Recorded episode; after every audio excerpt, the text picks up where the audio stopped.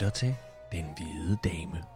En podcast om danske herregårde og slotte, og ikke mindst om alle de spøgelser, der bor der.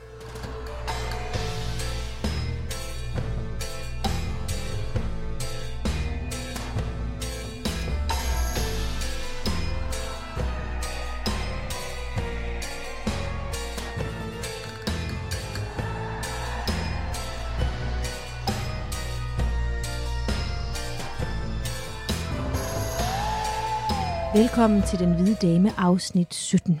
Hvis du er til Danmarks historie og spøgelser, så er du havnet det helt rigtige sted.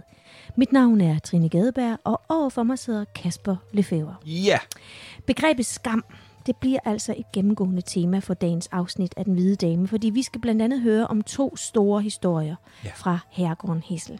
ja. Og, og det, ja. det er jo ikke på den måde, altså normalt så er temaet jo herregården, vi tager, men vi, vi, vi kunne ligesom se på det hele, at øh, hvis vi skulle give det en overskrift i dag, så er skam på en eller anden måde noget, noget gennemgående. Øh, og det er jo fordi, at øh, jeg er på den historiske side. Det er faktisk begge to historiske. Ja. Fordi, øh, men det kan du selv fortælle lige om lidt, men altså på den historiske side af, der vil jeg, fordi herregården Hessel øh, i den grad er en, en øh, herregård, hvor bønder har været rigtig meget, så tænkte vi, at det var en, øh, en kærkom øh, chance for, at nu, nu har vi talt så meget om reformation og den slags ting, den kan vi snakke nu, tænkte vi i dag, at vi skulle snakke om øh, stavnsbåndet. Så det vil jeg komme ind på i den del, og, og, og det er øh, helt for egen regning, det må folk jo selv om, men spørger du mig personligt, så synes jeg, det er en kæmpe skamplet på Danmarks historie, af øh, stavnsbåndets historie, og øh, det er ganske forfærdeligt. Det Ja. er tangerende til, til slaveri.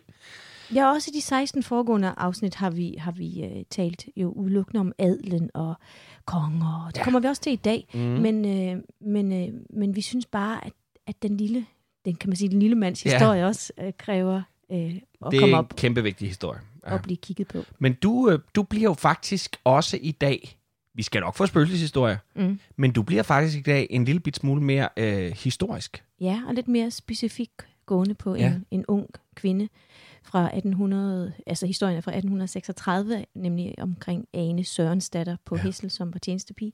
Og hun havde altså skammen hængende over hovedet til hendes dødsdag. Og det, det, skal, jeg, det skal jeg fortælle lidt om i dag. Mm-hmm. Øhm, og i den forbindelse vil jeg allerede nu komme med en, en lille advarsel, fordi der er nogle ret grufulde beskrivelser omkring et drab på et spædbarn. Så hvis der er nogle børn, der lytter med, så vil jeg måske anbefale, at man... Og det ved vi jo, der er børn, der lytter med. Ja, Men egentlig også bare, hvis øh, man ikke lige frem er til... Øh, til øh, til vold. altså, jeg, jeg har ikke hørt den endnu, så Nej. jeg er men øh, det er første gang, vi bringer en, en advarsel i, Ja. programmet her. Ja, men, ja. øh, men, øh, Jeg synes men, bare men lige, skal heller ikke grine for meget af det, fordi det er vist en ret øh, alvorlig sag, som Det er jeg en ret alvorlig sag. Det er en, en sag, som, øh, som er ægte. 100% ægte, fordi jeg har været inde og grave i de gamle retsprotokoller. Du har siddet inde på det kongelige bibliotek Ja. og læst gamle retsprotokoller. Ja, jeg har læst en bog, som, som hedder 10 kendes for ret af Ja. Bodil Jacobsen, og øh, eller hun, har, hun har skrevet, øh, omskrevet den fra retsprotokoller, mm. så jeg har sådan siddet og kigget i gamle sprog, og det var ret spændende at sidde derinde, og jeg følte mig meget lært. Uha, Øhm, ja. fantastisk. Men, øh, men lad os gå til historien om herregården Hessel. Yes.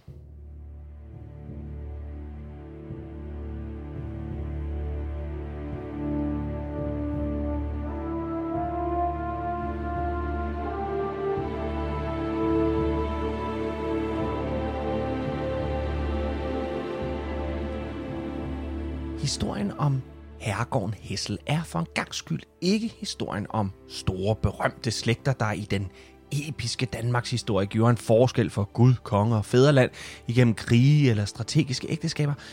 Nej, historien om herregården Hessel er historien om de mennesker, der udgjorde selve det fundament, som herrefolket stod og byggede på, nemlig bønderne.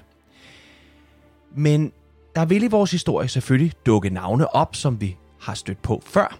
Det er næsten ikke til at undgå i vores lille bitte land. Men tillad mig denne her gang ikke at dvæle så meget ved dem og deres historie.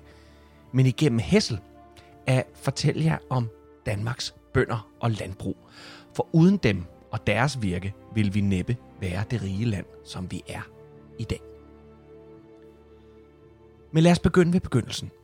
For første gang vi hører om herregården Hessel, som ligger i det dejlige Vesthimmerland, er i 1391, da gården bliver solgt af Hvide Hvidesen til Peder Andersen Munk, grundet hungertrang, som der står i salgspapiret til kongen. Hungertrang leder jo naturligt tanken hen på sult, som det sikkert også har været, kombineret med anden dårligdom i form af helbred og økonomi.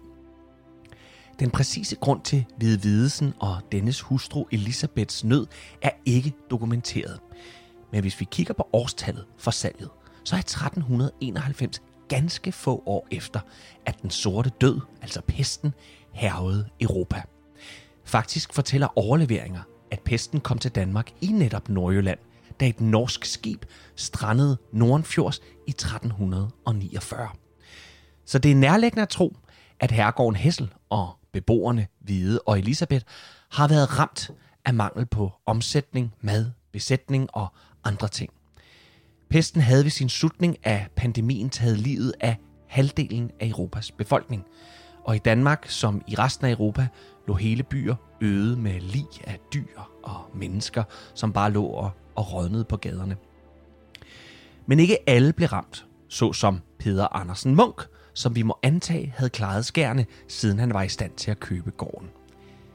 Brevet, der bevidner handlen over for kongen, som her i 1391 er Erik af Pommern, under formynderi af Margrethe den Første, er som før nævnt bevaret, og vi bringer faktisk et lille uddrag af det her. Og Trine, vil du ikke læse det op, fordi det er ret sjovt? Jo. Vi gør vidderligt for alle nulevende og fremtidige, at i det herrens år 1391 fremstod for os på vort første herresting i Gislum Herred efter apostlen Sankt Matteus dag og for flere andre troværdige mænd, som der søgte tinget den gode og hederlige mand Hvide Videsen og hans ægtefælle Elisabeth, tidligere Torkel Pedersens hustru, og skaffede sig i samme steds fuldt tingsvidne på, at samme Torkels gods er blevet skiftet på lovlig vis lige delt og fordelt mellem samme Elisabeth og hendes børn, i overensstemmelse med hendes slægtningens og venners samtykke og råd.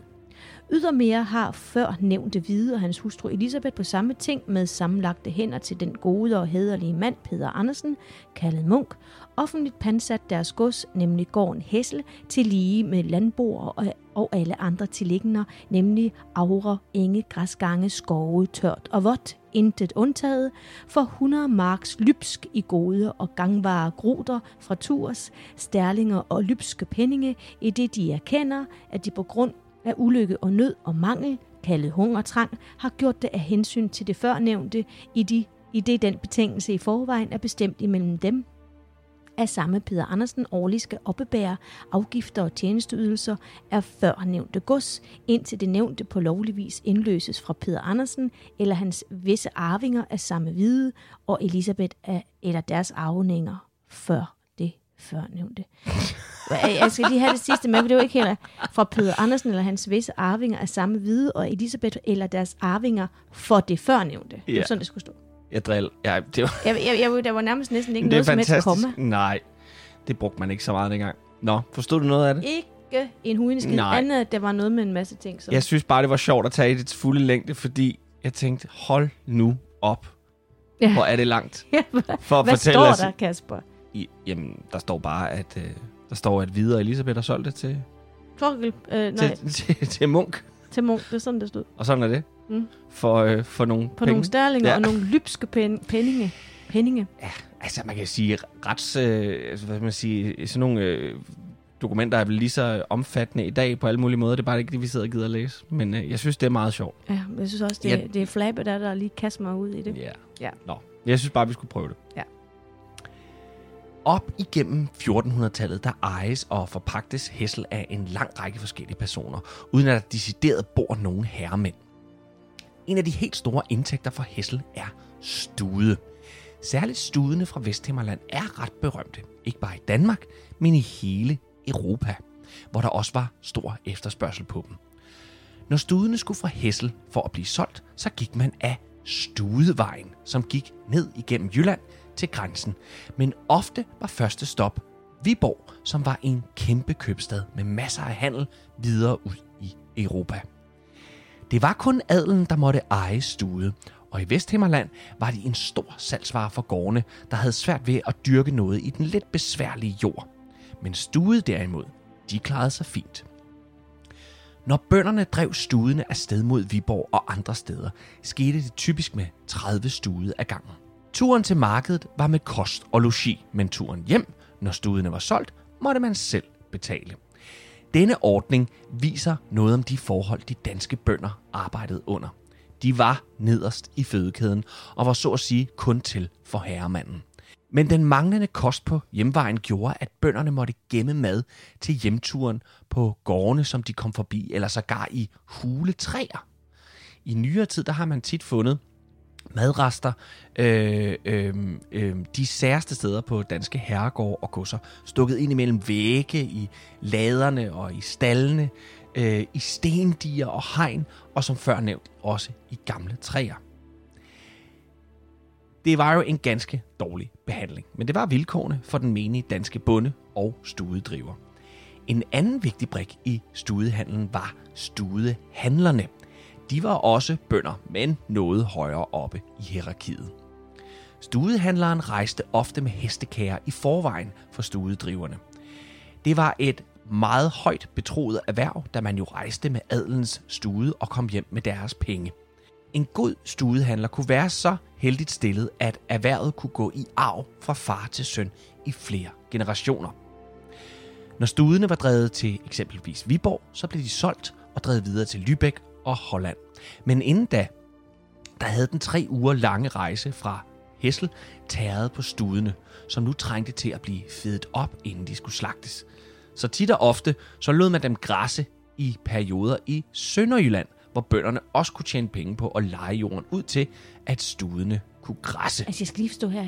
Gik de simpelthen bare bag ved de her stude og gennede dem ned? Der gik altså, de med en pind, her... og så daskede dem ud af studevejen. Studevejen er en jysk ting, men altså, den, den, den, man mener også, der har været noget af det på Fyn. Men altså, det er foregået hele vejen ned igennem Jylland. Mm. Og så ned til, nu nævnte jeg Viborg, der er selvfølgelig også andre store byer. Øh, men Viborg har været et, et, et klart... Øh, Studecenter. det har været et studiecenter. Mhm. Mm-hmm. Øh, og så er de blevet solgt videre der. Det er sjovt med, med, at vi har hervejen der, og vi har også studevejen, så ikke? Ja, jo jo. Men, men synes du ikke også, altså jeg synes, det er... Øh, jeg synes, det er bemærkelsesværdigt, det her med, at, øh, at man bare kan få folk til at, at, at finde sig i, at uh, turen derned, Turen er med kost og logi, men ikke hjem. ikke hjem, der må du sgu klare dig selv. det er vildt. Ja. Så de skulle have, jeg kan godt forstå, at de sådan har samlet mad ind og gjort, hvad de kunne. Og det finder man altså stadig den Ja, dag i dag. Små vadsække, der er stukket ind de særste steder. Ja. Nå. Ja. Efter 1538 overgik herregården Hessel til kronen, men kun i små 30 år, da Jørgen Lykke i 1567 erhvervede sig herregården igennem et af de for programmet her snart meget berømte mageskifte. Jørgen Lykke var af uradelsslægten Lykke og havde gjort tjeneste som stabschef i Frankrig under den nordiske syvårskrig og blev senere både medlem af Rigsrådet og lensmand i Skanderborg, Mariager, Hinsted, Horns og Gislum Herred. Han ejede for uden herregården Hessel også Overgård Gods Sværing, Bunderup og Renholm samt Orgård. Man er ret sikker på, at Jørgen Lykke aldrig har boet på Hessel, men han har nok boet på nogle af de andre og lidt større gårde, som han ejede. Efter Jørgen Lykkes død i december 1583 skifter gården ejer mange gange i løbet af de næste år, indtil at den erhverves af en anden kending af programmet her, nemlig Valdemar Då i 1647. Han lægger Hessle under Bunderup, som senere bliver til Lærkenfeldt, men som mange sikkert også vil huske, så gik det Då meget ilde. Han ruinerede sig selv øh, grundet dårlig økonomisk sans, og ikke mindst på grund af hans besættelse af alkymi og håbet på at fremstille guld. I 1670 må han overlade gården til Christian Spormand. Igen går Hessel ind i en lang periode med forskellige ejere, så vi springer frem til et særdeles vigtigt år i Danmarks historie, og et vigtigt år for den danske bondestand, nemlig året 1733, hvor stavnsbåndet bliver indført. I starten af 1700-tallet befinder Danmark sig i en landbrugskrise. De danske gårde og godser har svært ved at få afsat deres eksportvarer, og da 80% af landets 800.000 indbyggere bor, lever og arbejder på landet, så er den danske økonomi i det hele taget rigtig hårdt spændt for. I første omgang forsøger man på jordejernes side, hvilket er adelen, at presse deres festebønder til at udføre mere hoveri. Hoveri er i korte træk en række gratis arbejdsdage, som festerne skal lægge for herremanden som betaling for deres feste. Festebønder er de bønder, der lejer sig ind på godsernes jorder og bebor de små gårde og huse med tilhørende jord. En festebonde skrev en kontrakt, et såkaldt festebrev, som i mange tilfælde var for livet, det vil sige til bunden og dennes enke var døde. Der var dog tilfælde, hvor man kunne købe sig ud af sit feste, men det varierede meget fra godsejer til godsejer. Nå, tilbage til godsejerne og deres økonomiske problemer. De bad som sagt festebønderne om at lægge flere gratis arbejdstimer, så økonomien kunne rettes op igen. Se, den idé var bønderne ikke med på. Og kommende festebønder så absolut ingen fremtid i at blive festebønder, da der ikke var noget at tjene på de dårlige forhold.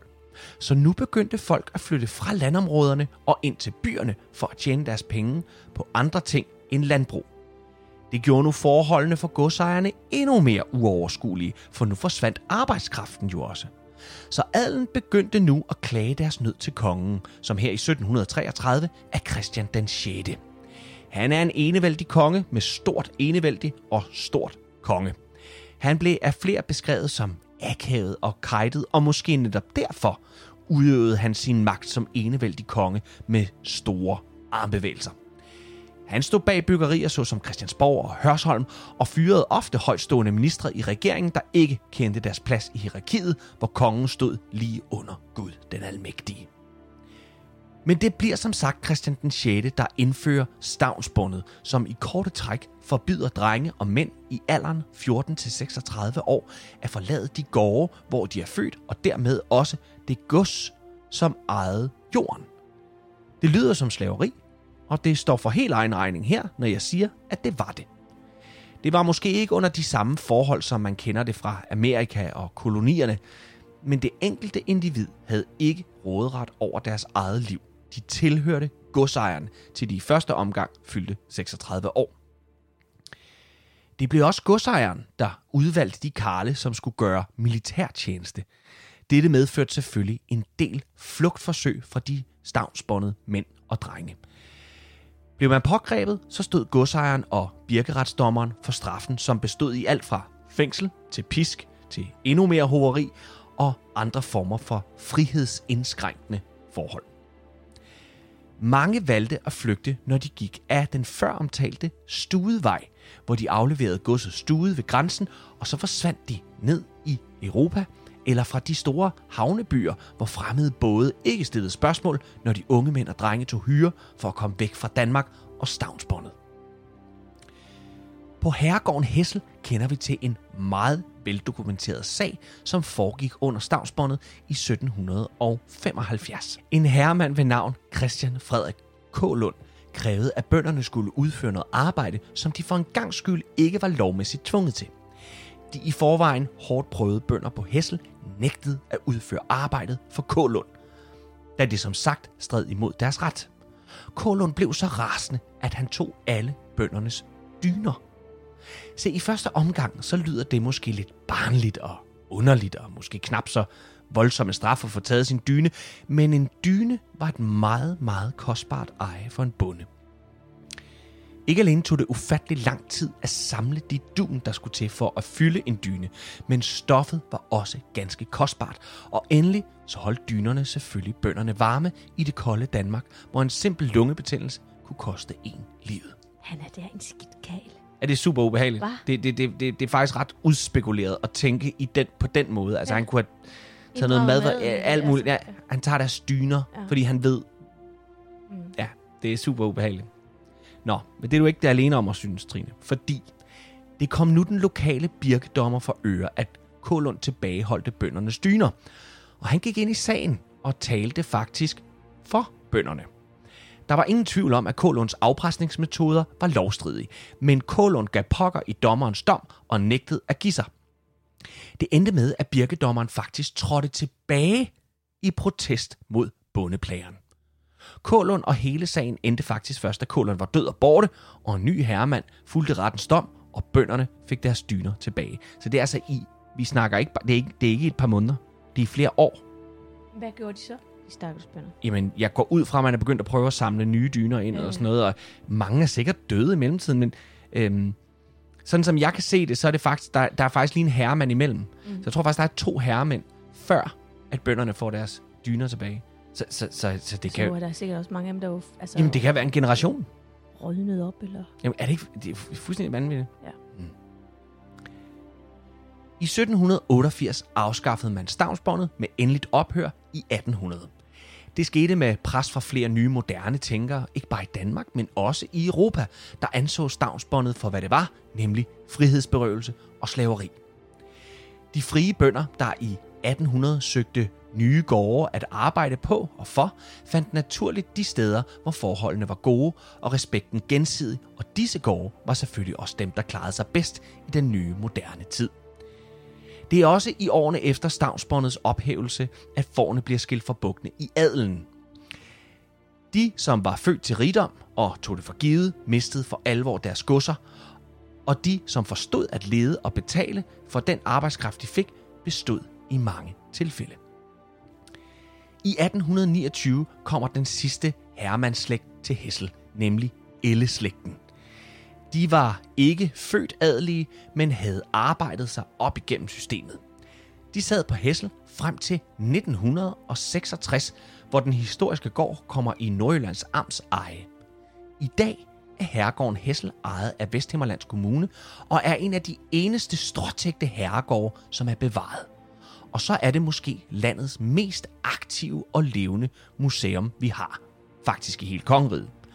Gården fremstår, som den stod i Elleslægtens eje, og der er ikke den højtid, der ikke bliver fejret på gården. Men vigtigst af alt, så bruger mange skoleklasser herregården Hessel og dens undervisningsmateriale til at lære om den tid, der var engang. Da jeg talte med museumsinspektør Bodil Jacobsen øh, til det her afsnit, så kunne hun fortælle, hvordan børnene igennem rollespil blandt andet lærer om stavnsbåndets tid i Danmark, og hvordan frustrationerne ofte er store bagefter, når det går op for skoleklasserne, hvordan den tid har været. Så en bedre lærer om vores historie kan man vel næppe få, end at i gåseøjne prøve den på egen krop. Men på herregården Hessel har der igennem tiden foregået ting, som stadig giver genlyd den dag i dag. Trine skal nu tage os med hen i de skygger, der er på Hessel. De skygger, som hvis man lytter godt efter, skriger fra fortiden.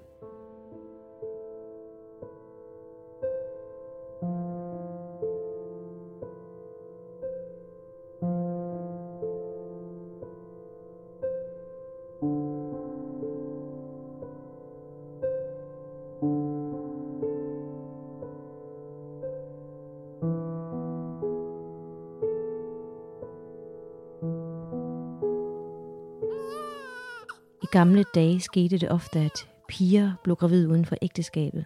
Det kunne endda være med hermanden eller en anden højtstående person. Kvinden var meget uheldig stillet, hvis, øh, hvis det skete. Uægte børn var meget lavt rangeret, og din fremtid som mor til et uægte barn var virkelig dyster. 20 procent af alle børnefødsler i 1800-tallet var uægte børn. Nogle af disse her 20 procent blev legitimeret ved, at moren indgik ægteskab, mens andre voksede op i den tro, at deres bedsteforældre var deres forældre. Og så var der også de børn, der blev sat i pleje. Der var de børn, der blev efterladte på en trappesten. Og slutlig var der for mange kvinder den tragiske udvej enten at fordrive fosteret med tvivlsomme metoder, eller gøre en ende på barnets liv lige efter fødslen, eller faktisk også nogle gange på sig selv. Man har fundet børnelige forskellige steder, i mødinger, i dragkister, i voldgrave, i hulrum i træerne, i jorden, i vandhuller og mange, mange andre steder. Den historie, jeg, øh, jeg vil fortælle nu, er ikke en vandrehistorie. Den er så sand, som jeg sidder her og taler ind i mikrofonen. For jeg har jo, som jeg sagde, siddet på det kommende kongelige bibliotek og læst i en retsprotokolsbog fra en retssag mod Ane Sørensdatter fra det herrens år 1836 med den her historie, som øh, jo desværre ikke er enestående for den tid, øh, har jeg lyst til at belyse de forhold, kvinder levede under dengang, og som nogle kvinder faktisk gør stadigvæk rundt om i verden. Ane Sørens datter er i 1836 25 år gammel.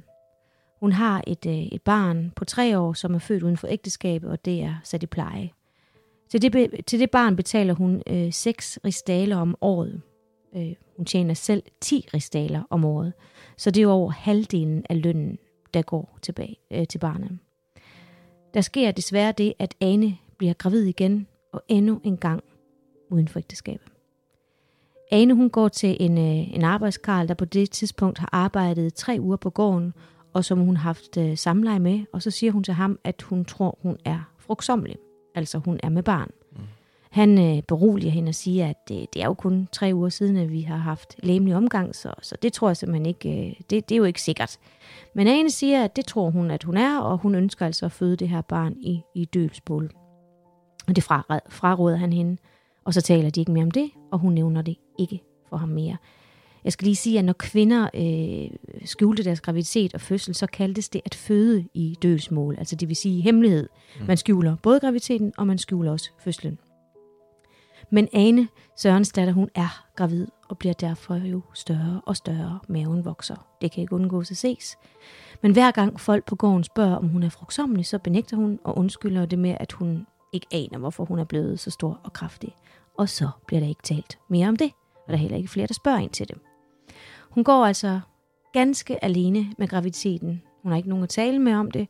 Hun har ingen, hun kan græde ud øh, om det. Og man kan forestille sig, at konsekvenserne ved endnu at skulle betale seks ristaler til et yderligere uægte barn er for Ane uoverskueligt. Ja, så hun jo, det er jo minus. Ja. Hun fik, hvad var det? kan 10 om året? Ja. Men Kasper, barnet kommer. Den 14. juli om morgenen kommer gårdhunden ud på gårdspladsen for bryggersiden med noget i munden. Hermandens søn står i, ude i gården, og han tror først, at det er en blodig rotte eller en klump kød, som hunden har stjålet ude i køkkenet eller ude i bryggerset. Han går tættere på og ser, at det, som hunden ligger og æder i morgensolen, er en modergave. Hermandens søn går lidt og chokeret ud i bryggerset og spørger Ane, hvad det var, hun gik, øh, gik med, fordi hun må jo have set det. Øh, hun siger, at hun ikke så noget. Så går han til rullestuen øh, lige rummet ved siden af bryggersædet, hvor hunden kom fra, og ser, at hunden har gravet et hul i gulvet, øh, og en sten er blevet løs. Han tilkalder teglbrænderen, som nu kommer og stikker en finger ned i hullet, og mærker noget i hullet, som, som ligesom giver efter. Noget blødt. Teglbrænderen tager fat i en møggreb og stikker den ned i jorden lige så forsigtigt omkring hullet for at skovle det op, som ligger dernede. Da han løfter møggreben op, falder jorden af og afslører et dødt spædbarn, som ligger på gaflen af møggreben. Alle i rullestuen trækker sig forfærdet tilbage ved synet af det lille menneske, som ligger slap på det kolde stål. Der bliver nu sendt bud efter herredsfoden samt en jordmor, og hun konstaterer ved en gennemgang af pigerne, at det er Ane, der har født, fordi hun kan jo mærke, at der er mælk i brysterne, ja. og hun kan se øh, i skødet på Ane, at der er tydeligt tegn på fødslen. Ane, hun har nu et alvorligt forklaringsproblem. Teglbrænderen og herresfoden, de har i mellemtiden lagt barnet ind i snedkerstuen, og Ane bliver nu ført ind i snedkerstuen sammen med en tilkaldt dommer, som peger på det døde barn og spørger, er det her det barn? Er det dit? Er det det, du har gravet, ned? Ane, hun bryder sammen af gråd ved synet af hendes døde baby. Men lad os lige gå tilbage til selve dagen for fødslen, som er otte dage før spædebarnet altså bliver fundet og gravet op. Her er, hvad der sker ifølge Anes udsagn, da sagen kommer for retten. Den 6. juli 1836 kl. 21.45 er solen ved at gå ned. Ane hun står ude i bryggeset, hun er helt alene, hun er i færd med at vaske mælkes, øh, mælkespande ved gruekedlen. Hun har ingen fornemmelse for, hvad der skal øh, til at ske nu, siger hun, for pludselig øh, går fødslen i gang. Hun føder så hurtigt, at barnet det dumper ned på brostenene og er dødt. Hun siger faktisk, at hun 14 dage før fødslen ikke har kunne mærke liv. Ane hun ser, at det er et drengebarn. Hun ser, at det ikke bevæger sig, og det trækker heller ikke vejret. Hun føder øh, øh, efterbyrden, altså moderkagen, og så river hun navlestrengen over med de bare næver og tager barnet og moderkagen med ind i rullestuen. Der graver hun barnet og moderkagen ned i jorden og lægger en sten over. Hun går tilbage til bryggersødet, og en anden tjenestepige, Else Marie Nielsdatter, hun kommer ind i rummet. Ane hun spørger Else Marie, om hun ikke vil sætte mælken ind til folkets aftensmad, da hun har sådan en frygtelig hovedpine. Og Ane siger ikke noget til Else Marie om, at hun lige har født.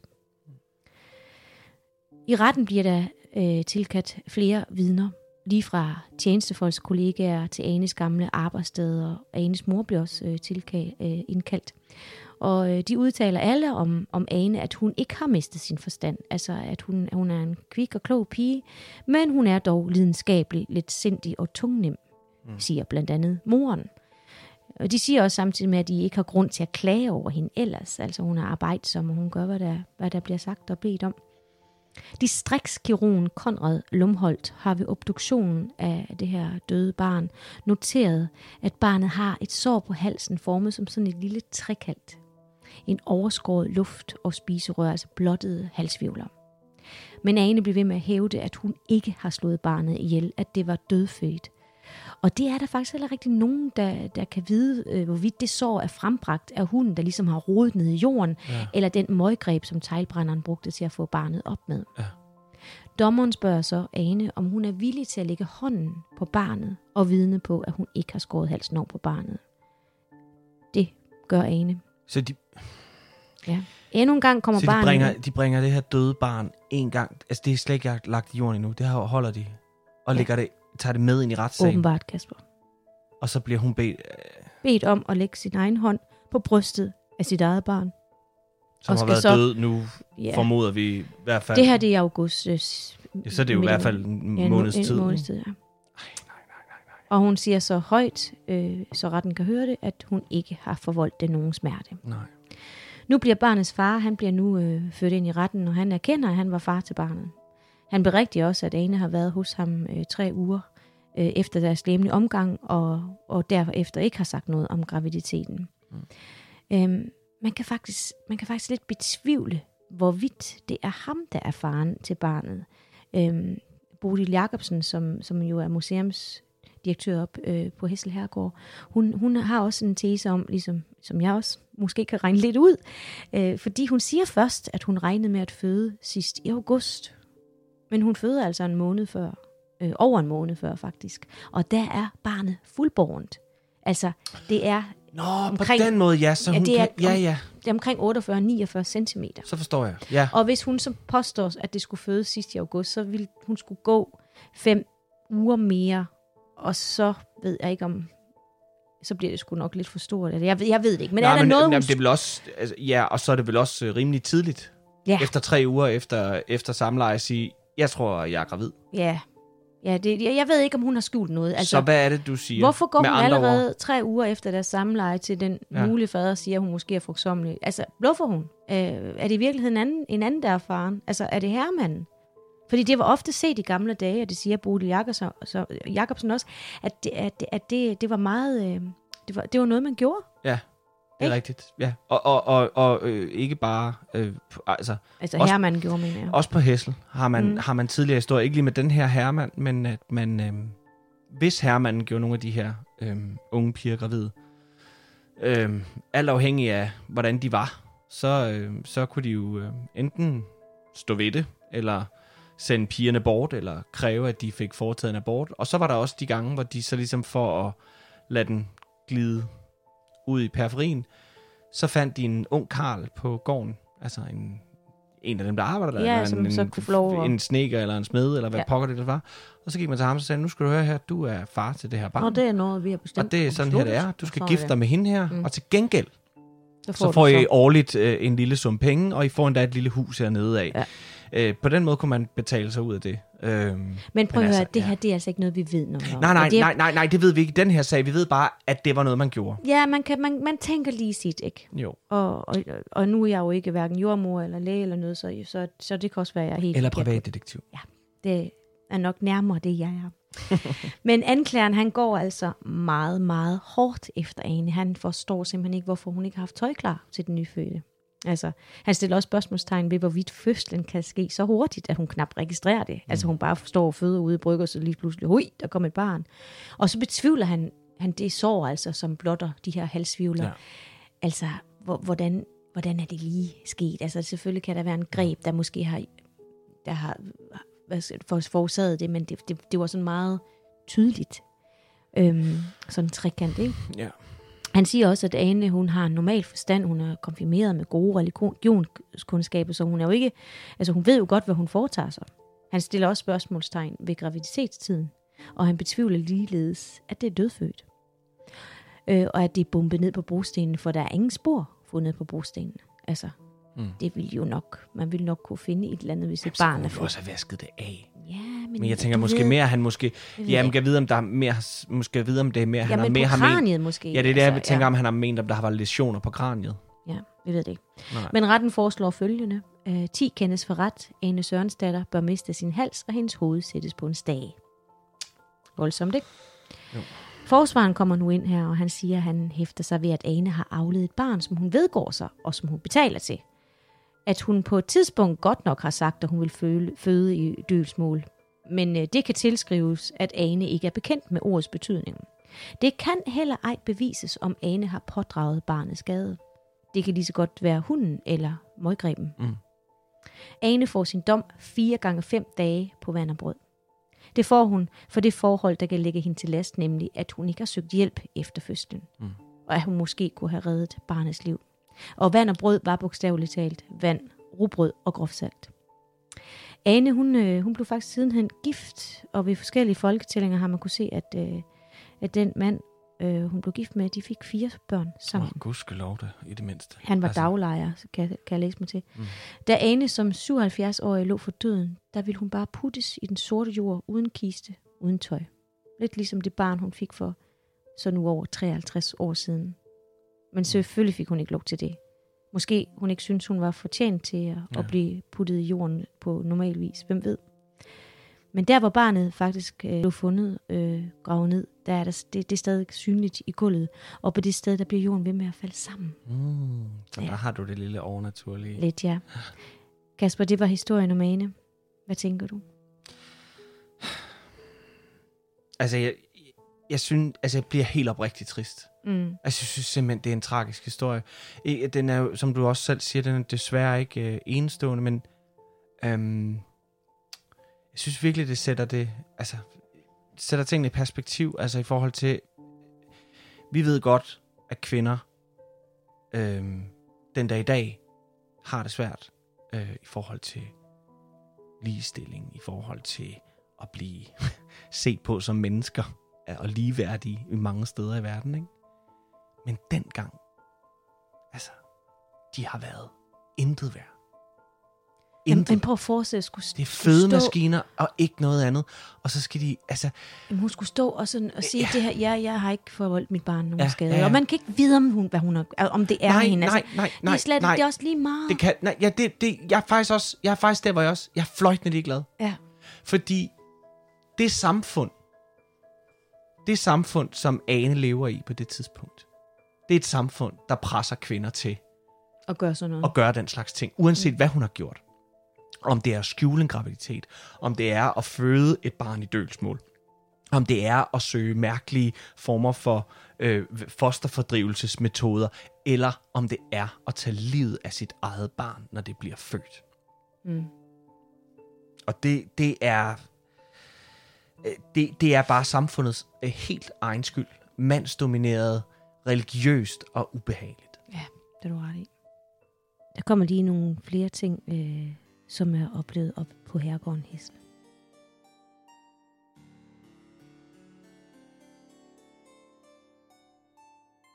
Forskellige klaverjante, der har besøgt Hessel, siger, at det spørger så meget, at det nærmest er et levende museum. Et tv-hold, der har haft optagelser om natten, beretter om sådan en kold og isnende energi. At der forskellige steder på herregården decideret er ubehageligt at opholde sig. En af deltagerne skulle for eksempel på toilet, men ender ud med næsten at have lavet i bukserne. For mens han står og gør toilettet, så bliver der taget rigtig, rigtig hårdt fat i døren. Den bliver rusket og frem og tilbage. Og under døren kunne han se et par sko gå frem og tilbage. Ad. Frem og tilbage. Og han kunne se, hvordan skyggerne fra manden blev længere og længere. Han, han, han kunne simpelthen se som Mm. en, fod ikke gå ind under det fandme varmt. Mm. Han skynder sig ud fra toilettet, dybt chokeret, men der er ingen uden for toilettet. En anden pige oplever, at et spøgelse visker hende ind i øret. Han kommer, han kommer. Og derefter mærker hun en kold hånd, der stryger hen over hendes kind. Og det var, så, det var som sådan ikke ubehageligt. Og pigen får den tanke, om det måske var sådan en pigeglad herremand, en af slagsen, mm. der rører ved hende. Ja. Og lige pludselig så ser de også sådan en mørk, sort skygge foran dem. Pigerne, de skriger nærmest hysterisk og styrter ud af huset. Af andre mystiske og okulte oplevelser mærker en af dem at blive grebet fat om benene. De ser fodtrin, de hører fodtrin, de ser personer, der stikker hoveder ud af bygninger og stemmer, øh, der går igen. Det er godt, det, det er, der er gang i den. Ja. Altså, det er sådan meget, og meget fysisk, ikke? Jo. Og der er nogen, der siger, at det kan være Andrine Elle. Andrine Elle, hun var herregårdsfru på stedet, og efter sit tredje barn, der bliver hun altså øh, sindssyg. Og det, der er så mærkeligt ved Andrine, det er, at hun er ikke afbildet nogen steder på herregården. Altså selvom der er taget billeder, billeder af hende og hendes familie, eller af familien, så er der ikke nogen af Andrine. Det eneste billede, der er af hende, det er, at man, man har et øh, papirsklip øh, i silhuet af hende, Mm. øh, som hænger op på Hessel Herregård. Okay, så, hun, så man har gemt hende væk. Ja. Skam igen. Igen skam.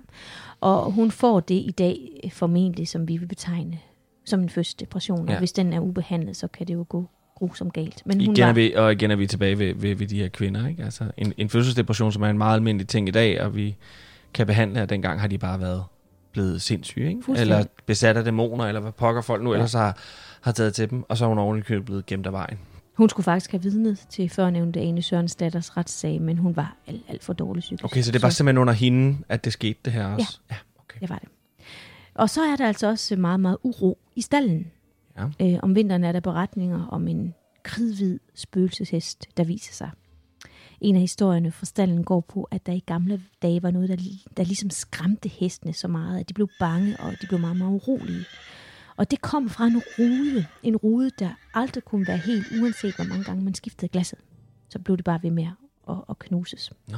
Og det skete hver eneste nat. Indtil man fandt på at sætte en stoppenål i vinduet med spidsen ud af. Næste dag, der var stoppenålen fyldt med blod, og uroen stoppede. Så man har altså måske slået en eller anden ånd ihjel der. Man ved ikke, om det har været et spøgelse. Man ved ikke, om det har været en nisse. En nisse? Men en nisse har de i hvert fald på stedet. No. Han gjorde gerne det, nissen, at han skiftede nissehammen ud øh, til at være en stud. Og så gik han rundt på gården og brølede højt. Og når studen så blev fanget, så forsvandt den sporløst. En anden energi, der knytter sig til stallen, er en tidligere staldknægt. Han irriterede hermanden så meget, at han åbenbart skulle straffes med 40 piskeslag. Hvad han har gjort, det ved jeg ikke. Men han skulle altså straffes med 40 piskeslag. Men det greb om sig for hermanden, og 40 piskeslag bliver til 400 piskeslag. Og drengen dør af sine kvæstelser. Ja, det tror jeg gerne. Ja, og hvordan drengen manifesterer sig i stallen, det har jeg altså ikke kunne læse mig frem til, andet at der er den her meget, meget tunge energi i stallen mm. om natten, der ikke er til at spøge med. Nu skal vi til en anden sag, som, anden, som omhandler noget, som vi aldrig har behandlet før i Den Hvide Dame, og nok ikke kommer til igen. Okay. Vi skal tale om UFO'er på egnen ved Hessel Herregård. Spændende. Oh, Andersen. Han ringer den 14. januar 1959 til politiet, fordi han undrede sig over, hvad der havde slået hul i isen på gårdens lille sø. I Aalborg Stifttidende, der beskriver Åge Andersen det således her. Mandag morgen kom jeg ud til dammen, der ligger 15 meter fra laden. Dammen er en halv snes meter på den smalle led, og omkring 20 på den lange led. Og indtil søndag aften var der 10-15 cm is på. Men om morgenen var der et hul på en 5-6 meter i diameter midt i dammen. Og hvad der nu ellers er faldet ned i den, har haft så stor en kraft, at mudder fra bunden er slynget op. Det må være kommet ovenfra, fordi der var nysne omkring søen, og der var ikke spor i Hvides omkreds. Efter den hændelse, der troppede to løjtnanter op fra Forsvarets Forskningsråd, og de begyndte så at tage vandprøver, og, de målte for radioaktivitet, og så forsøgte de så at pumpe søen op for at se, hvad der lå på bunden. Men de kunne simpelthen ikke gennemføre den opgave. Det var for besværligt, fordi det var, der var for meget grødis, og der var for meget mudder. Mm. Så de endte bare med at konkludere, at, at genstanden var faldet ned med så, stor kraft, med, med så stor kraft, og sagen skulle undersøges nærmere. Om sommeren Efterfølgende kom skandinavisk UFO-information og pumpede søen op. Og det blev et kæmpe tilløbsstykke for alle øh, UFO-interesserede. Ja, alle alle ja, ja. grupper og, og landsdækkende tv-hold kom også på stedet og filmede. Og, øh, og så lige pludselig så vil Forsvarets Forskningsråd, de vil også være med. Og så pumpede man ellers vand væk i stridestrømme, samt 50 tons mudder, myre, malm, Men Forsvarsrådet. Forsvarsrådet gør det sammen med UFO-entusiasterne. Ja. Det må sige sig være alligevel, når man kender historierne, så bliver man normalt bare gennet væk og ja. Ja. beder om ikke at vise sig der igen. Nå, okay. Ja, men det, det meget- kan det være, at de her øh, skandinavisk UFO-information havde redskaberne til det. I don't Jamen, know. det kan være. Men der var altså både øh, myre mellem store sten og tøv, som de øh, pumpede Ja. ja. væk.